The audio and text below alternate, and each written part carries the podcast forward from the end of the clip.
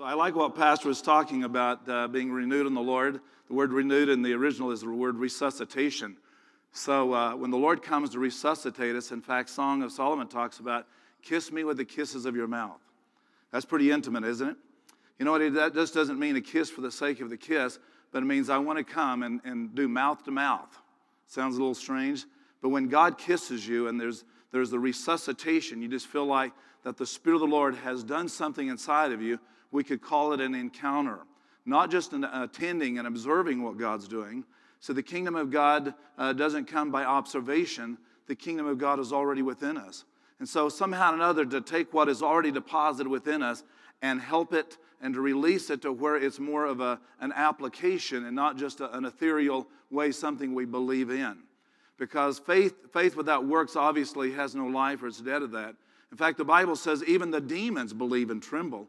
So if I only believe in God or I just believe that something's possible, I've just come up to a demonic level. But when you start operating in faith, that means I'm uh, moving forward in the very thing that I believe so strongly about.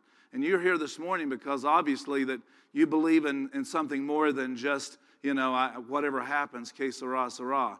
You really believe that God's doing something. And so my, my prayer this morning was that, that every one of us, including myself and my wife, we we would experience a breakthrough. Many years ago, when I was just starting on the ministry in the early 80s, uh, I had a friend of mine. His name was John Garlington. He is brother Joe Garlington. Some of you might have heard of his name. He, he pastored a large church in Portland. We were sitting at our table, my dinner table, and he said, Kerry, do you know what breakthrough is? And I was a young pastor, and I thought I would really impress him by saying, Yeah, that's that verse in Micah. And he looked at me and he said, No. And he said, Here's what breakthrough looks like. And a friend of his is pastoring another church across town in Portland, and he called him up one day and he said, John, uh, you've been stealing my sheep. And John said, I don't know how I could do that because I don't own any sheep. I don't have any sheep. And he said, Well, there's people of my church been coming over to your place, and, and I'm just bothered by that. And he was a friend of his. And he said, Well, I'm sorry that you feel that way. But he said, immediately the Lord allowed him to see a picturesque thing and he said, But I can help you with your problem. He said, Please do. He said, I saw a hole in your fence, and the sheep are crawling through this hole, getting on over on my side of the pasture, and they're eating the green grass, and they're getting too fat to get back through the hole. He said, My friend, that's breakthrough. When you come to the point that you can outgrow the thing that you came through and never go back that way again, then you know that you've had a breakthrough. And so the Lord is calling us to have a breakthrough, not just to cycle and circle and have uh, cyclical times in our life to, well, here we go again, or the devil's hitting me again, or the devil's attacking me. Because whatever we set our affection on, we become like whatever we behold. And so sometimes we attribute so much things to the devil, although that he's very real and he does things like that. But all at the same time, I want to realize that I want to break through and outgrow sometimes offenses. I just need to outgrow being offended. My spirit's not offended, but my soul is. That part of my mind, will, and intellect, that part that I feel about me, can sometimes be offended. And so I want my spirit to become outgrow to stronger, where it's taken over the dominance of just my soul. In the beginning, we can see in the Garden of Eden with Adam and Eve, before they had fallen and they had, they had sinned against God, the Bible, the scholars believe that, that Adam and Eve lived in a place that was called, you know, not only Eden, which means a place of his presence and the place of his pleasure, but also they lived in the glory of God. Glory not meaning chill bumps because we've had a good service or something like that, but the glory of God was the very essence of God Himself, the light that covered their naked bodies. And so when Adam and Eve would see one another, they would look through the filter of the glory of God. Everything they did or saw, they looked through glory. I mean, what, that sounds like paradise, wouldn't it? When Adam looked at Eve and he'd say, Oh, baby, there's not another critter in the garden like you. I mean, so he would look at his wife and he was just thrilled because he was seeing her through the eyes of God. And she would look at Adam and say, Yeah, that's my man. But the day when they, they took, they decided they wanted to eat of the tree of knowledge of good and evil because the devil's in the garden. I saw a billboard at a church one day where I was at, uh, driving by actually, and saw it, and it says, a safe place to worship. And I thought, that's not true. because even the devil was in the garden. So there's how do we do this is that it's not about trying to find a safe place, it's about being the place to where the glory of God can always be happening through us. And when the glory departed, it's amazing that when this, this light of the very essence of God departed, Adam and Eve saw one another for the first time naked without the glory of God. And immediately without the glory of God, Adam said to God, This woman you gave me, God, she did it. It's her fault. And, and Eve said, No, it was the devil who made me do it.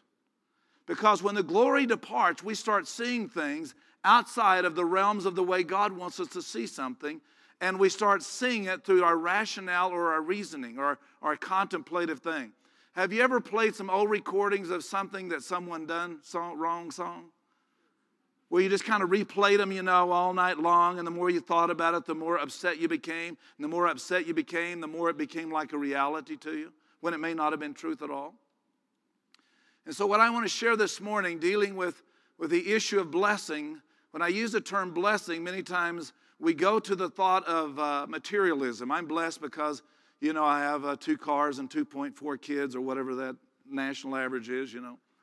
And uh, I've never got the, four, the 0.4 kid, never got IRS to recognize that that was a, you know, a deduction. And so, because living in that environment, that we, we sometimes uh, think, well, I'm blessed, and I, and I really am, and we, we are. But the full understanding of what the word blessing in Scripture means has nothing to do with just the tangibility. I mean, that's a word that we do. And we use the word really flippantly sometimes when someone sneezes, we say, God bless you, even we don't even mean it. It doesn't, I don't know what that means. May God get, may you have more sneezes. I mean, more, more of abundance of sneezes. I don't know what that means. But really, where comes from the word that is the, in the Old Testament is barak, barakah, which means to, to uh, speak well of or speak largely of. And in the New Testament, it is the word eulogeo we get the word eulogy from. If you've ever been around a funeral, they'll speak good of the person there, whether they were or not. You know, I mean, they just speak well of and speak largely of. That's a eulogy, speaking that way that, that extends how you feel about them. So, in the terms in Scripture, when it talks about these, it really doesn't not talking about speaking or declaring the way things are. In fact, we have a scripture says, count those things that are not as though they are. It's a prophetic, prophetic statement. So there's sometimes that God wants us to look beyond just the natural and see things through the eyes of the glory and see how God sees it. And when we see it how He sees it, we can believe for it the way that He believes for it instead of just considering the way things are. I was sharing this one time to a family who had a son on drugs, and, and uh, they kept telling me, So you're going to be the death of me yet. We're spending all of our money getting you out of jail and, and drugs. And, and he, was, he was about 22 years old, still living at home. And they said, One of these days, we're just going to get a call and find out you're dead in the morgue. And they went on about it and they said, What do I do about it? Do we put him in you know, rehab or what are we going to do about it? And I said, Well, first of all, you're prophesying his doom. Do you realize that fear is a prophetic thing? Fear operates in the realm of darkness the same way that faith operates in that. Job said, That which I feared came on me. How would it be if we could eliminate the fear factor out of our life? The fear of failure, the fear of abandonment, the fear of sickness, the fear of poverty, the fear of a loss of anything. And all we had was there saying, God, I'm just moving in the right direction with you. So, when understanding blessing, it's not about just, uh, uh, you know, gets, helping something gets better with someone. It's really prophetically a proceeding word that moves beyond where they are. So with this family, I told them, I said, I want, you need to bless your son. They didn't even know how to do that. I wrote out even a few things for them to do. They started blessing their son according to the Bible. The Bible is full of, of blessing statements. They started saying over them, You're a son of promise because you're a gift from God and God's given you to me. And they start speaking over him. He'd stumble in on Saturday night and they'd say, You're a gift of God to us. And they'd stumble on off to bed. And they said the first time or two, we kind of felt like we were lying. But I said, You're trying to see it beyond the natural senses. There's five senses of the natural man, but there's also the corresponding senses of the spiritual. Oh, taste and see. Take heed how you hear. David said, Even my heart and my flesh feel. So all of these senses are in the spiritual realm as well. So they did that, and after about two weeks, something phenomenal happened. He came in early, and they said they couldn't hardly believe it. It's amazing. I've been blessing you, but I can't believe when it really happened. And they said, Why are you home early? And he said, Well, I was at the bar. We started smoking dope, you know, which our usual routine, drinking around. And he said, Before I could even, you know, take a, a hit off the, the, the, the weed, I, all of a sudden I had a thought to me and saying, Are you really having fun? What are you going to do with your life? This voice just kept coming to him. And he said, You have been deceiving and lying to yourself, thinking that this is the way life is. He said, I just got up off the bar stool and I told my friends, I said, That's it for me. I'm going home. They came on, they told it to their dad, told it to his parents. He said, What time is church tomorrow? He went to church and gave his heart to the Lord, and he's been changed as far as last I've heard ever since that point. The difference is, the fact is, you could always keep reporting the way things are, or you can change the environment by declaring on earth as it is in heaven. Because the understanding is that it's easy for us to look around at people and look around at our circumstances, and all we're doing is repeating the demise that's there. Aren't you glad that when God looked at the earth and said, Man, we got a mess here? I don't know if anything come out of this at all. But what did he say? He looked at the earth, it had no form, it was chaos, darkness on the face of the deep, and he said, Let there be, let us make. And he went on and on because he started declaring the opposite spirit of the way it is. A lot of times in our prayer life, and I've been in prayer meetings like this, that we spend time reporting to God how bad it is here on planet Earth. I've thought about being a reporter and I talk into God and said, It's Kerry here on planet Earth, God. They're all going to hell in a handbasket here. It's pretty bad down here. People lying and cheating and stealing and divorcing and adultery. It's just, I don't know what to do about it. I don't know how to even talk. Back to you. But he's actually asked us to have solutions, didn't he? The Bible's full of solutions that we're to pray solutions, not report the problems. And I know God loves it when we just kind of vent to Him and say, God, I'm having a bad day, and I think it really stings how things are working out, and so on like that. But you come back to that point, He's saying, I've given you what you need to deal with what you have. And that's when Paul said, there was a man, this probably was Paul, is caught up into the heavens. He said, I saw things I can't even talk about. It's not because he didn't have words. I think he just really was overwhelmed maybe with it. And he prays three times that God would take this messenger of Satan from him. And three times the Lord answers back to him, My grace is sufficient. Now I was thinking, if I said that in counseling, they'd say to me, I didn't need to come here and hear that. But what he was saying, Paul, I've already given you the grace, chariza, which means the gift of God, the empowerment. Grace is actually the influence of God upon the heart. How much does God really influence our lives is how much grace we walk in. And so he says, My grace is already there and it's completed in you for you to be able to deal with this situation yourself. As long as I'm looking to someone else to solve the problem, I'm, I'm fine with counseling and any of that. But sometimes God wants us to uh, look to Him as the author and the finisher of our faith. And so blessing is about having this resource inside of us instead of going and reporting the problems but realizing that He has already given me something of a very powerful nature to deal with that. When he, the Bible says when He created man, He said, Let us, plural, plurality, meaning the Father, Son, the Holy Spirit was there. Let us make man in our image. And, and God breathed into this, this creation that came out of the dust, and, and He breathed into him. The original says, And man became a speaking spirit. The word being there was translated that. So, really, God has created us a being, a spiritual being, that has the ability to speak. And he says the power of life and death is in the tongue. What we do with that creates the fruit of what's going to happen out of that. And I have files and files of, of the things that happen out of that. But turn with me this morning to 1 Peter, the third chapter. I've seen more lives change with what I'm going to share with you in just a short amount of time than anything I've ever seen happen in my entire life. I was just kind of swept into it by the Lord. I was not expecting to have this understanding at all. And uh, the Lord began to speak to me. And some of you have already seen the clip. I just want to refer to that. Driving down I 30, traffic backed up all the way around. A young man almost hit me and clipped car and popped out of my mouth. And, and Diane was with me. And I said, idiot. That was a word that I, I grew up with, knowing that if I ever said that, my mother would wash my mouth out. And Diane looked at me and she said, Pardon me? And I said, Well, he is. And I heard the Holy Spirit say to me, Why did you just call me an idiot? And I'm having this conversation with God in this heavy traffic. And I said, Well, I didn't call you an idiot. And he said, Well, my word says, How can you bless God whom you cannot see, and yet you curse man whom you can see? Man, that'll set you back.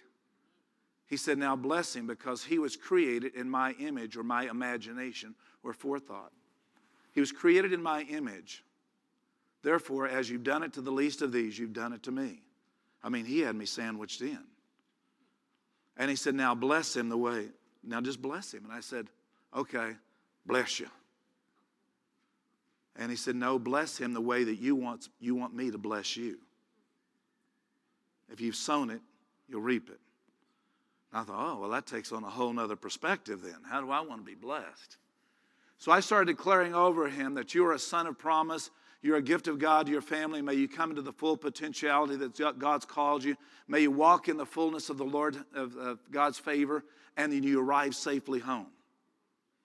I literally felt the endorphins or whatever those things, the chemical in your brain that starts flooding you that runners talk about, the second wind or runner's high. I felt the pleasure of God so much, not just spiritually, but physically. I could feel, feel it, spirit, soul, and body.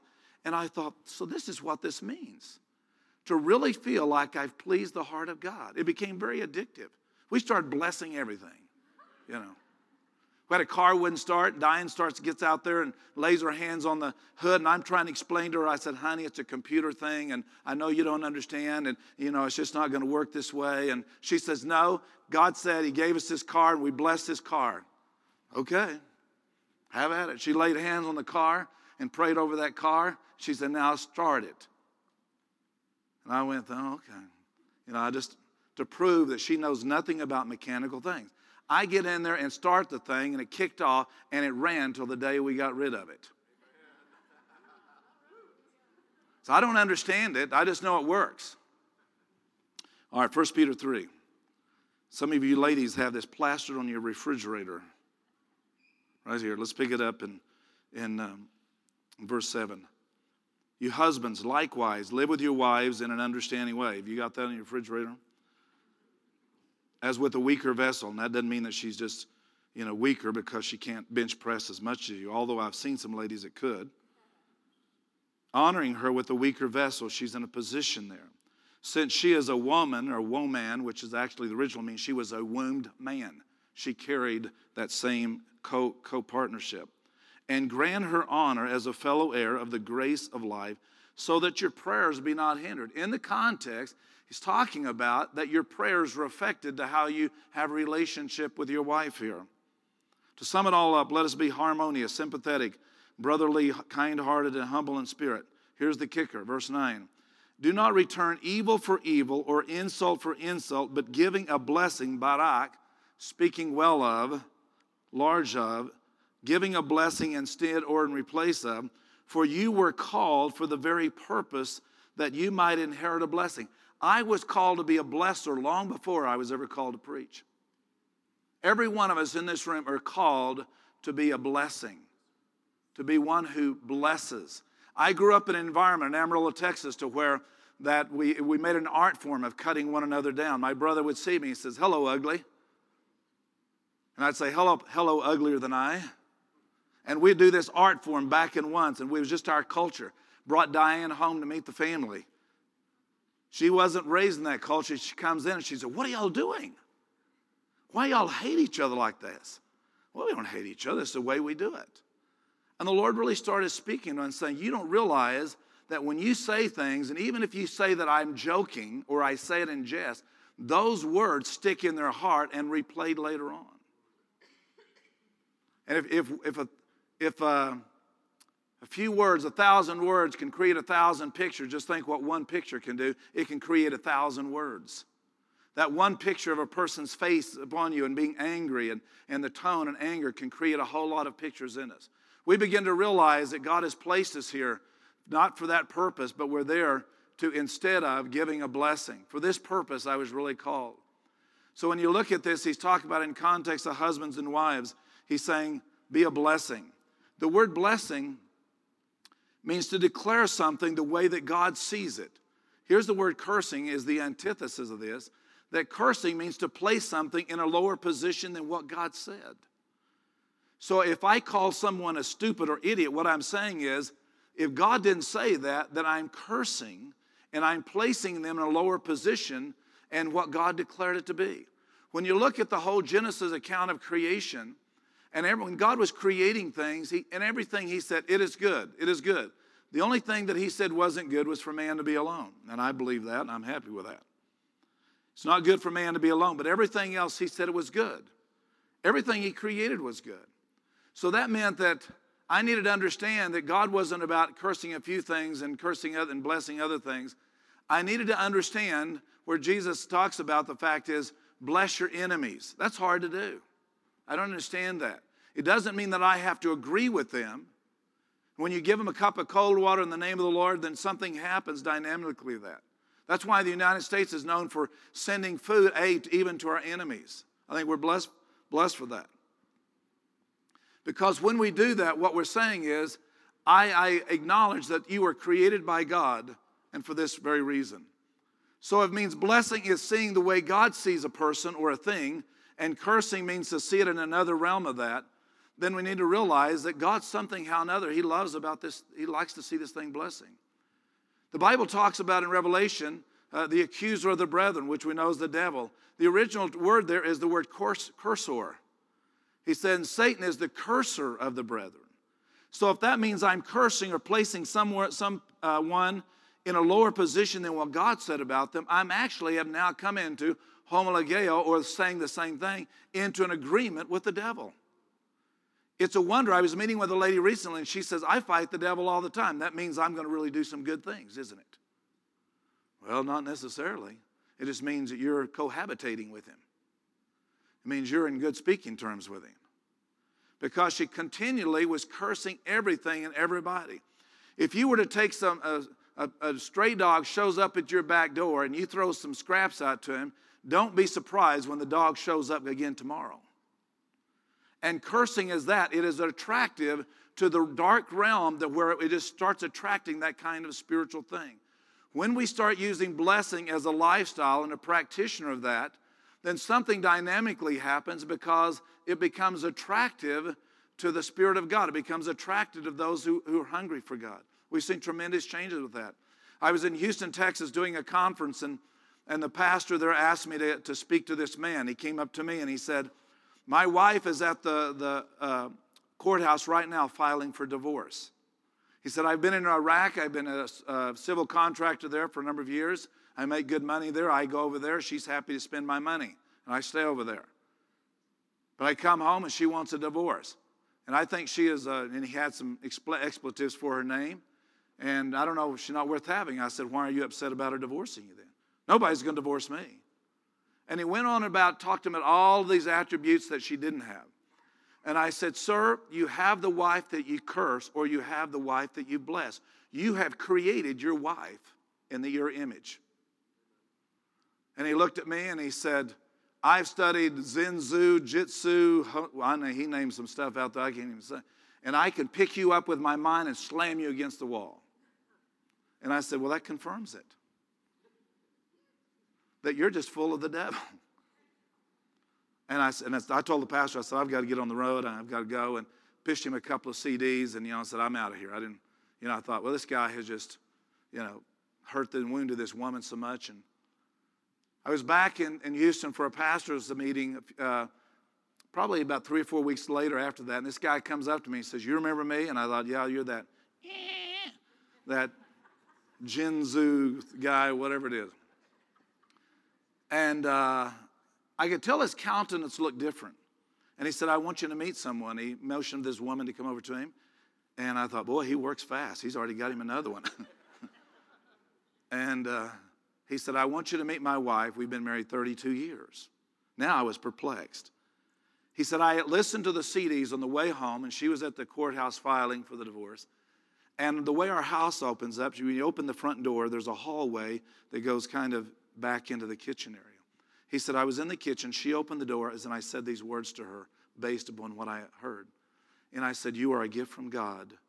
You're the bride of Christ. You're made in the image of my Father, and I receive you as my helpmate. I speak over you the fullness of what God wants you to be. And she said, It was the words became like slow motion. They were tangible and they were rolling in slow motion down the hall. Like I'd lived a life watching these things, and all of a sudden it smote her in the chest. And she said, I felt like liquid love had hit me from the top to the bottom. So I can honestly say, out of 32 years, I have not had an ounce of love for this man at all. But when that happened, I saw him differently than I've ever seen him before. We hugged and embraced. He repented to me. I repented to him. And he says, for the last three weeks, we've been on a honeymoon. And he says, I didn't realize the, how powerful our words are and how we speak over one another. I thought I was trying to get her to fall in line by declaring what she wasn't instead of declaring what she could be.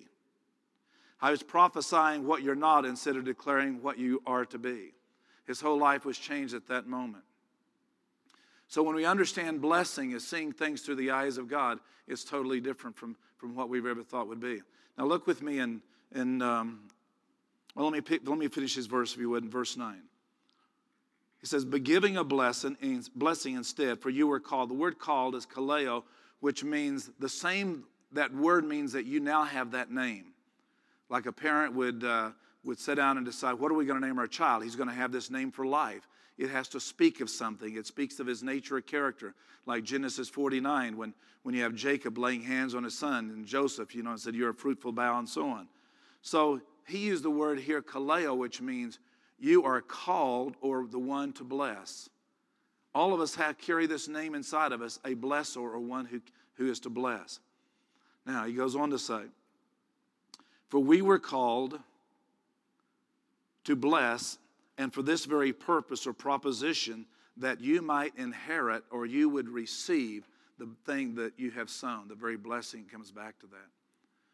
I've seen people that were in financial straits and they just began to, instead of complaining, because complaining basically is saying, God, you haven't done a very good job at taking care of me. Or complaining becomes a lifestyle, it becomes a thing that you just do naturally. It's just, well, that's the way we are. But if you grew up in a home to where your father was that way, your mother was that way, that when you were born again, Paul says that we can, that when if any man be in Christ, the anointed one, he is a new creation or species. Old things, ways pass away, and behold, all things become new. I want to suggest to you that being a born again believer, you carry inside of you a spiritual DNA that now you have the inheritance of your Father in heaven and His nature and His ways, and not just like the of the natural or the earthly father. Doesn't mean they're got the wrong, their fathers are wrong. It just means that there is a way that God wants us to see from His perspective that way. And understanding truth and blessing in a small way, uh, blessing and cursing, we need to understand there's a difference what the Bible says between truth and fact. Truth is, uh, Jesus said, when, when the Spirit of truth comes, the Holy Spirit, He's going to guide you into all truth. The word aletheia there is the manifested reality that comes through God's perspective. How God sees it, that's truth. And facts may look at you in the natural and you think, well, these are facts. For instance, if you went to the doctor and he said, you have six months to live, that's a fact based upon science, maybe, but truth says, I have come that you might have life. I have given myself that by my stripes you are healed. Healing is the children's bread. That is truth. Which we, if we operate in fact, then our life becomes uh, starts happening circumstantially out of lie, out of uh, fact, and not out of truth. There's sometimes to where that truth has to defy the facts, and we've seen that happen many times through healing, and how we even look at the situation financially sometimes. This is what's staring me in the face, but the truth is Jehovah Jireh, from Texas anyway, Yireh, I think is the original. Jehovah Jireh means the fact is, my God will surprise, will surprise, will supply. He's surprised with him as supply. My God will supply, which means if I just stare at the problem and at the fact, I never operate in the truth. And you shall know the truth, not the fact, and the truth shall make you free. Not set because make is a creative word. You shall know the truth, aletheia, the manifested reality through God's eyes, and that perspective is what causes freedom. The truth that we hear doesn't doesn't change us, it's the truth that we apply. It's not what we hear, it's not the hearers are justified, but it's the doers. It's the truth that comes out of application. So when he's talking about the truth of the Son of God, he's saying, How does God view this? How does he see that? And so, as a husband blesses his wife, I mean, you may be something that you're believing God to change. Instead of telling her what she doesn't have, begin to declare over what God has given her. It's a, it's a prophetic statement. You know, you're wonderful. Well, I feel like I'm lying. Well, just keep doing it till you get there. It's not about fake it till you make it, it's about truth, operating in truth. Fact is that which is seen by the natural, truth operates in a spiritual dimension. Those that are led by the by the Spirit of God are the sons of God. So we want to be led by the Holy Spirit in that regard. Now, in Galatians, the third chapter,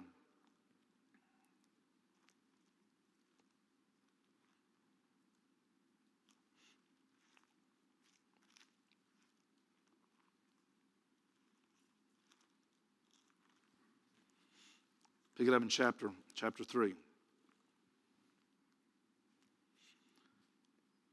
Verse 13. Christ redeemed us from the curse of the law, talking about under the Mosaic nature, having become a curse for us, for it is written, Cursed is everyone who hangs on a tree. Speaking of Jesus, the Lamb of God took on the sin of his own life. In order that in Christ Jesus the blessing of Abraham might come to the Gentiles so that we might receive the promise of the Spirit through faith. Gentiles were those who hadn't, but had no covenant with God in the old, he's calling for that which God declared over Abraham was before the law into the Gentile nature. Now, here's the interesting thing with this that, where's Ralph? There he is. If I curse Ralph and I'm just saying over him, you know, Ralph, I, you know, I don't know why you do that, and I don't think that's right, and you shouldn't be this, and you could be better, and blah, blah, blah. And I just start cursing over him. And he's a believer. Then what happens is, according to this, because Jesus redeemed him from the curse, then if I'm cursing him, then what happens is Jesus gets between me and him because Jesus has to, de- has to uh, defend him based upon who Jesus is. I've come to defend and set people free from the curse. And if I'm cursing him, placing in him a lower thing, declaring over him something lower than what God said over him, then what happens is I'm in opposition to the Lord. And it's like pushing the pause button on a movie. And there's some people that's pushed the pause button for 20 years. They've been on pause. Wondering, God, how come I haven't seen any favor? What's going on in my life? How come I've not seen a breakthrough in this? I'm tithing and doing everything possible because of his own nature, I've come to set people free from the curse, and you're doing something that I gave my life to break through. If we realized how powerful that is when we're cursing something, that what we're saying is, I want to put you in a lower position, what God says, but I'm trying to put you lower than me because it empowers me. And then I'm operating in another realm. And someone can make a case and say, you know what? It's a fact that Ralph's that way. But instead of saying, Am I going to operate in truth or I'm going to operate in fact? Because I need the truth of the Son of God to bring freedom into my life to do beyond what I can do on my own self. I need God to have supernatural favor in my life. I can't do that if I'm operating in this cursing realm with that.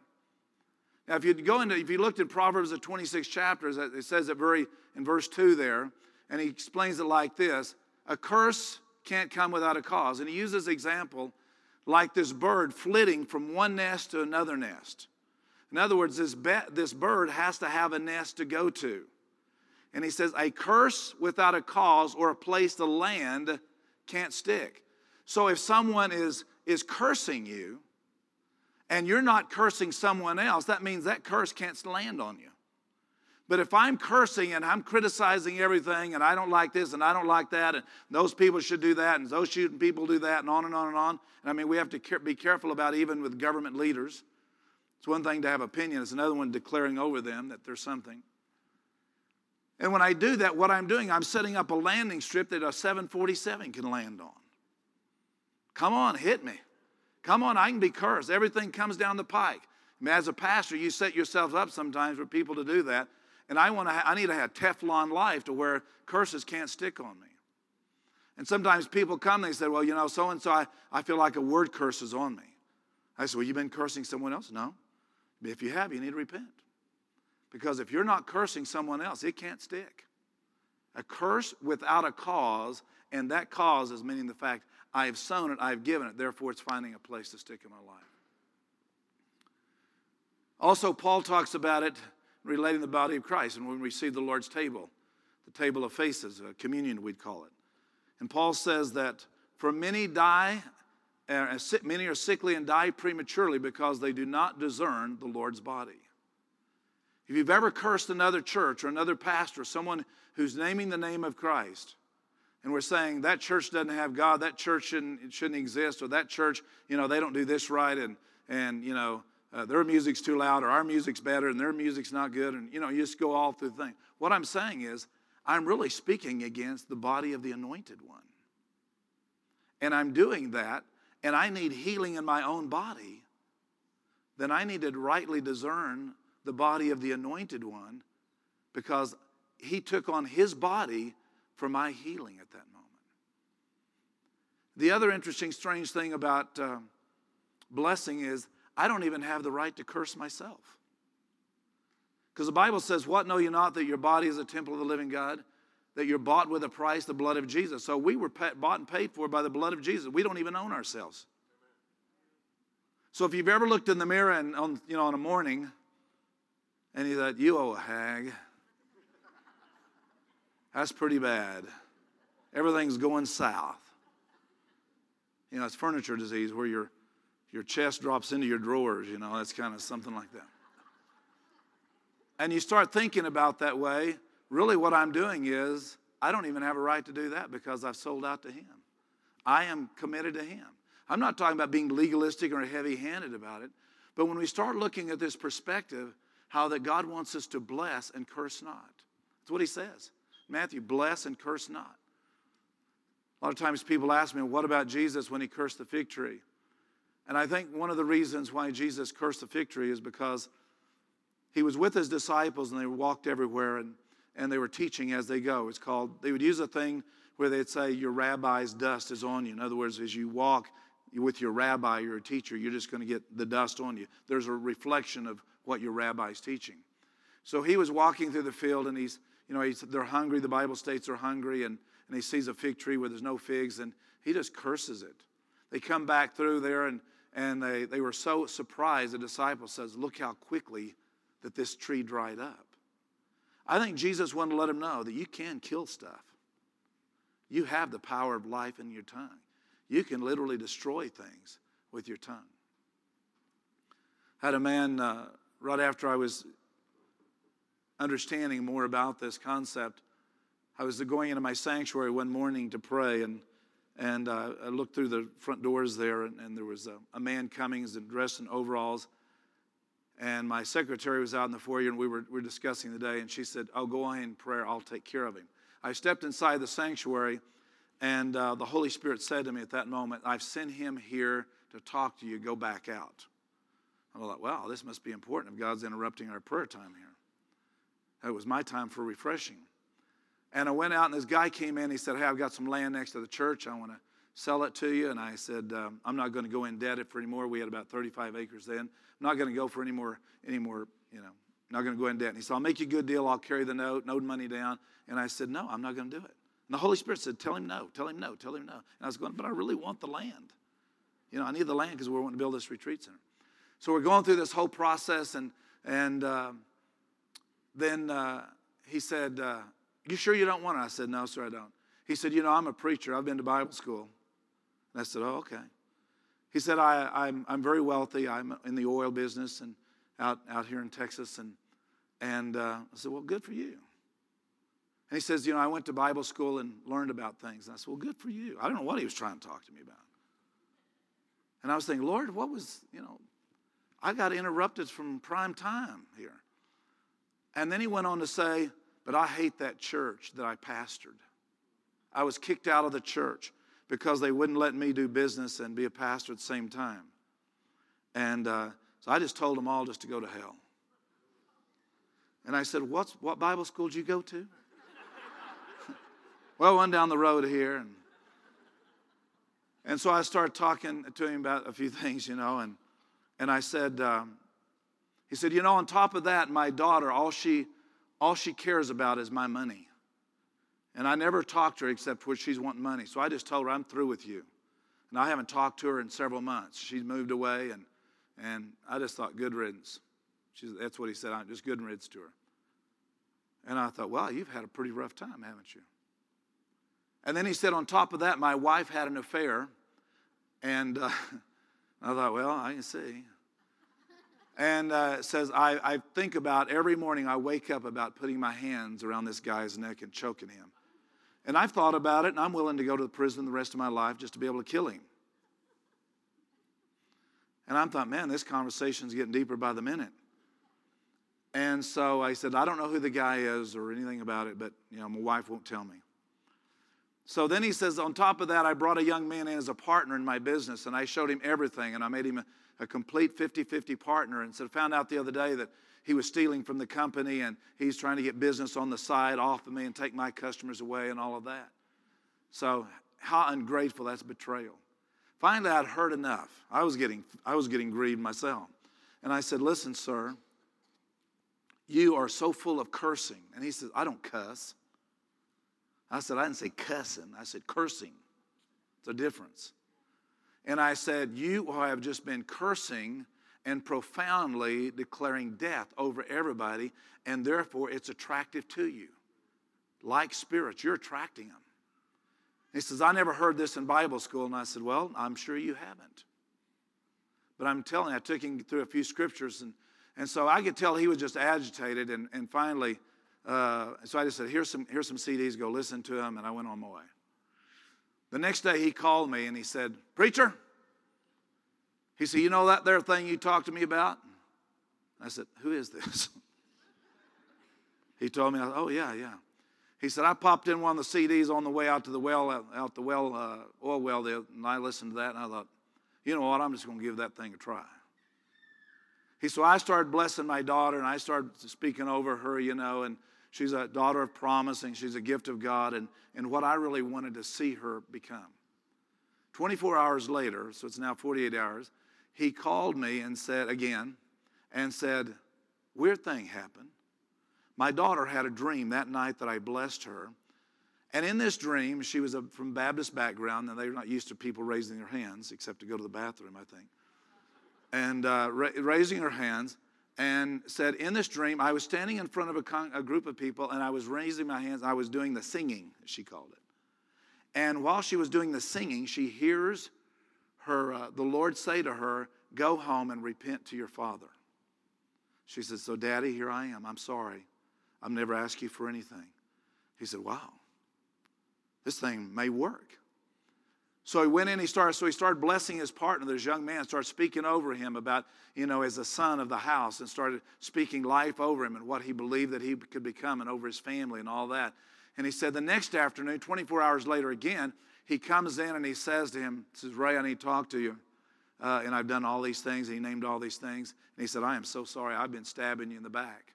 And he just repented to him right then.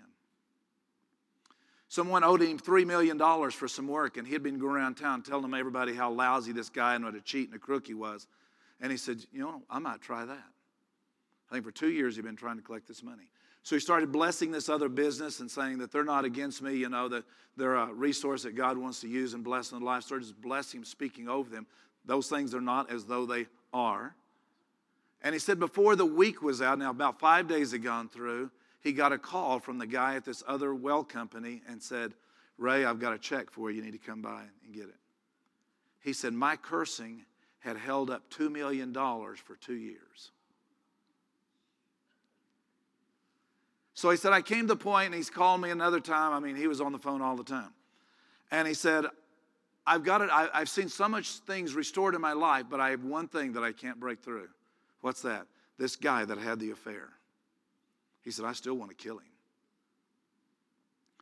So I said, Ray, if you were Jesus and you were on the cross, and you and you were at the foot of the, if you were Jesus and you were at the foot of cross, and what would you want Jesus to say to you?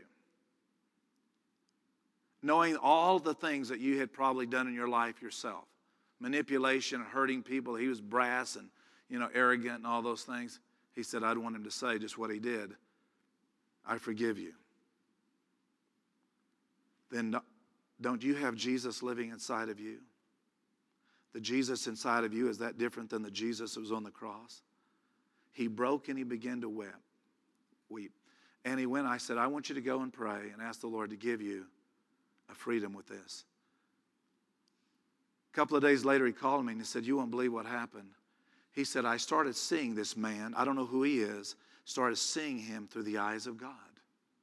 And I thought, what a wretched person and sad person he is that he would go do this to another man's family, and how lonely and how empty he must be to do that.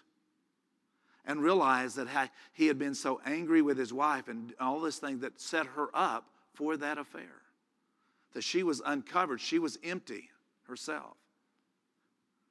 And so all of these things started showing with him. So he repented and he released this man and he released him, you know, from the indebtedness and soul debt and all the things he went through. And he said, all of a sudden the Lord spoke to me and says, write a check and give it to that, tell your wife to give it to that man. I go, what? He said, God so loved that he gave. One of the signs of repentance is that you don't withhold from people. He says, I'm not planning on going having dinner with him because she won't tell me who he is, and I don't want to even know now. And I said, I think you've had revelation, brother. And he sent this guy a check. Can you imagine this guy getting this check in the mail for having an affair? I'm sure there was a note attached to it and says, God, I release you of this, and so does God. His whole life has been transformed. The end of the story is the fact that I was out of town and, and he called me up late one night, another time zone, and he said, I got to talk to you. I got to talk to you now. And I thought, oh, Lord, something fell apart. And he said, I got to tell you, I've, I've been wrestling with God all night long. I says, give up, Ray. You never win a wrestling match with God. So it's not WWW, whatever that is, you know. One flick for his finger and you'll be orbiting the earth the rest of your life. And he said, No, I, I mean, that God told me and said, The land that I came to talk to you about, he said, the reason I allowed you to buy that land was for the church. And I sold off a part of it, and I got to figuring out what the partial, part of the land that I sold ended up paying for the entire land. And now the, actually the land is free, and I don't know anything on it. It's paid for. I broke even on it. And you've got to get this land out of my hands. God told me I had to do it within 24 hours. I've already got their lawyers and all the papers drawn up, and ended up getting, you know, like 19 some acres or something like that. And it just freed like that. I've seen the power of blessing work in so much dynamics. I was in, in uh, Dallas, Fort Worth area, and a pastor was in such, he was gone through several churches. I mean, he went from church to church, church. He's a friend of ours. I was sharing on this, and he was just weeping. He's kind of a hard, tough guy. And he started weeping in the middle of this, and he said, uh, I, I, afterwards, he said, I'll, I'll have to have dinner with you later. I just, I just got to go. And he went in and he told his elders, says, I've been cursing you. I have a pet name for every one of you, and it's not God. And I'm asking you to forgive me. And he repented. There was a lady who uh, that had lived next door to him, was attending his church, and was t- uh, calling child protective services on him all the time. She was in the church. And he, she just says, I don't like you. And he said, Well, just leave the church. And she said, No, it's my church. You leave. And she did this all the time and asking his children, Does your dad ever hit you or anything? All this kind of stuff going on. He said, You know, if this worked, maybe I'll just bless her. And she was in Alaska the morning that I was there. And he started speaking over her that you're a gift of God to our church. And start speaking over her those kind of things. You have the heart of God, you have the mind of Christ, and just on and on and on. He said, I'm here to tell you the next day, was Monday. He did her, he blessed her on Sunday afternoon after the service. Monday morning, he calls me and he says, I'm sending you an email. Be sure and be on the lookout for it. You'll just blow you away. And in the email, he sent me her, and she says, uh, I was in Alaska setting, and all of a sudden, the Lord just changed my heart towards you. And she wrote this and said, Actually, you're a good preacher. You've been good for my kids. And I don't know why I haven't liked you, but my heart has changed now. And all I can do now is pray that God's favor be on your life. And I'm sorry that I've been a thorn in your side the whole time. I never will bother you again. He said, if I'd have known that, I wouldn't have cursed her all the time. it's amazing the things that we begin to see transformed and happen in our life in, in such a dramatic way. And so once we enter into a place to where we realize that the power of life and death is really in the tongue, and I can actually choose that moment. That sometimes we, ha- we have to learn to practice it and begin to, what do I really want in my marriage? Do you realize the word husband doesn't mean the fact is that you have the capability of raising children? The word husband in the original means a grower, like a husbandman. It means that husbands, we are called to grow our wives fully in the expression of the Lord. To be like Him and to show Him. But the night before I was to marry and Diane, I was thanking God, I said, wow, I'm marrying way over my head. And just thanking the Lord for her and, and blessing her and honoring her. And, and, me, and, you know, she was Miss Texas at one time. I know she didn't like me to say that, but I thought, God, that you gave me Miss Texas. what is it you want from my life now? I feel like I'm obligated. And so he said this to me, and he said, I want you to understand something. She belonged to me before I give her to you. I'm her father. I am this day on, I am now your father in law. Boy, you talk about the fear of God becoming, you know, on you like that. And so uh, every once in a while, she, she, Diane could say, she has, and said, Be careful because I'm going to talk to daddy about this. So there's something about that really becomes transforming in, in a way that has a breakthrough. Amen. What's your name, sir? Yes, sir. Yeah. My name's Paul. Paul, would you stand up, please? I, I just asked for your name for the, for the CD, not just to be nosy.